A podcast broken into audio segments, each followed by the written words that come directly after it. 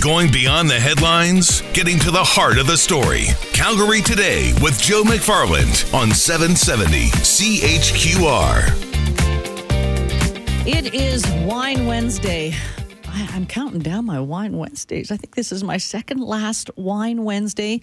Mike Roberts, sommelier with Co-op Wine Spirits Beer. You're going to be here next week, aren't you? I am. I will be here with you. Yes. We've done this for so many years. That's I would right. hate to do my last Wine Wednesday without. We'll, we'll make it anyone else. special too. We'll bring you Oh. something special. Thank you. Thank you. Uh, let's see here. Uh, first of all, before we get into today, today's wine, which does happen to be from BC, Mm-hmm. but with all the wildfires, and I was more concerned about a month ago when they were really burning in the Okanagan area. And, Yeah. But there's smoke all over. Smoke Yeah. all over uh, BC, Alberta. What impact does it really have on vineyards? That's a good question. Uh, it's really neat. I've seen a, a satellite image of the Western Canada, and you can see the smoke kind of covering everything up. But um, as as it comes to wine, it's interesting. I think the biggest impact from the smoke that maybe most people don't really think about is the smoke actually becomes like a filter, like a UV filter, Yeah, right? So the sunlight is is having a hard time getting through. So that actually will slow down the ripening of the grapes. Hmm. So I think that is really the biggest impact uh, that maybe we don't think about. I think what everyone does think about is the smoke, and they worry that their wine is going to taste like smoke and right. all And that kind of the grape stuff. and everything else. Mm-hmm. Yeah, and so I, it definitely the smoke has an effect physiologically on the grapes and as they ripen and as they grow on the vine and all of that. But I think not so much in the sense that we think of it.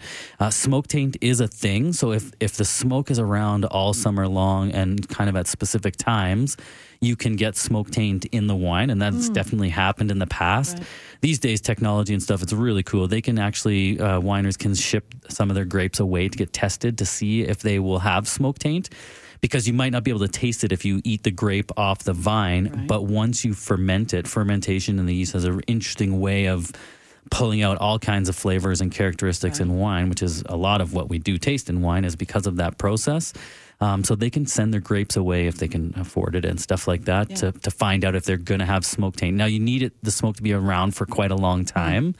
And also it's about when the grapes are being exposed to the smoke. So right about now, red grapes are going through what's called veraison. So red grapes don't start off red. Like all grapes growing on the grapevine, they bud and they're little green guys and they grow and they look mm-hmm. like green grapes or like white grapes, quote unquote.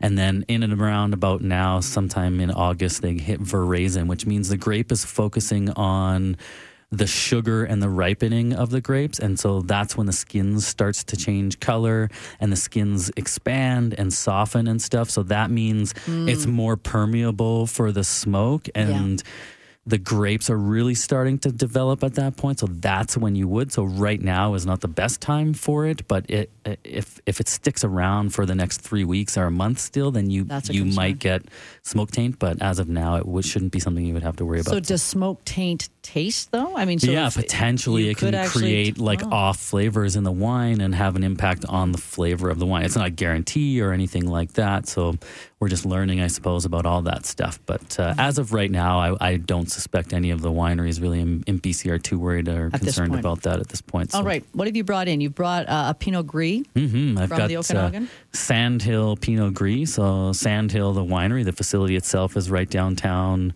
Kelowna, which is pretty cool, and uh, it's uh, Andrew Peller Wines, right? And uh, so these guys have been uh, an institute of the Okanagan, if you will. And Howard Soon, who was a longtime winemaker for them, he retired last year is sort of like the grandfather of the Okanagan Valley, if you will, and he's helped everybody out and help uh, elevate the wines of the Okanagan and all that kind of stuff. So, uh, masterfully made wine, a skilled winemaker, if you will, and uh, great stuff. So, Um, we have this on Facebook, as we Mm-hmm. always do, just in case you missed the name or the label. You can check it out later. But uh, so you've uh, Pinot Gris, love it for a summer grape, uh, a summer drink here. And Mm-hmm. Sure. Sandhill has been doing a good job of creating some lovely Pinot Gris. Yeah, absolutely. And I think the Okanagan does Pinot Gris really, really well. I think for this grape variety, probably one of the best places in the world. Oregon, uh, the Okanagan, and France, probably the best places for, for Pinot Gris. And uh, it is the same grape as Pinot Grigio, of course. Pinot Grigio usually a little lighter, a little bit crisper, maybe harvested a little bit earlier, so it's not quite as ripe. And uh, Pinot Gris is a little more viscous, a little bit more rich in texture, and a little bit more, it's not full bodied, but a little more body, a little more texture to it. And a little bit of kind of a spicy component that I find. So I used to think it was just the language. Oh, it's the same thing, but really there is a difference between Grigio and Gris. Well, I mean, that's what they're trying to tell you. It's not always uh, exactly true. I mean, some Pinot Gris, the style from the winery, is a little bit more crisp style, but uh, generally speaking, if you're labeling it Pinot Gris, it's in that French style, so a little bit more viscosity, a little bit more richness to it. And like it. How much? Uh, it's going on sale tomorrow. It's not on sale right now. Starting tomorrow, when our ad flips over, it's going on sale for sixteen ninety nine, and that's down from twenty two ninety nine. A great deal. And we've only got a couple of weeks left in summer. So that means you guys in the fall get back at offering all your different events. What have you got this year? Well, summer sticks around hopefully for a little while through September, but I guess we're back to school in a couple of weeks, right? So, uh, wine school will start up again.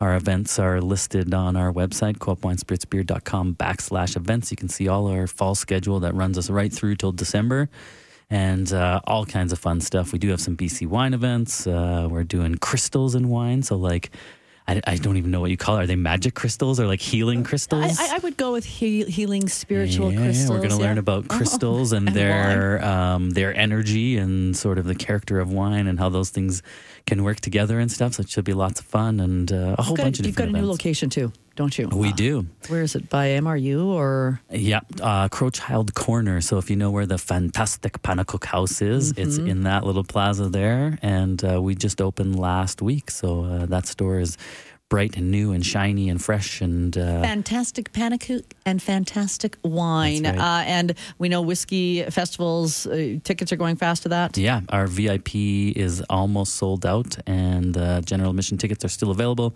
November 3rd, coming up. Mr. Roberts, thanks for bringing in the Pinot Gris from Sandhill Winery in the Okanagan Valley. We will see you next week for my last Wine Wednesday. We'll see you then.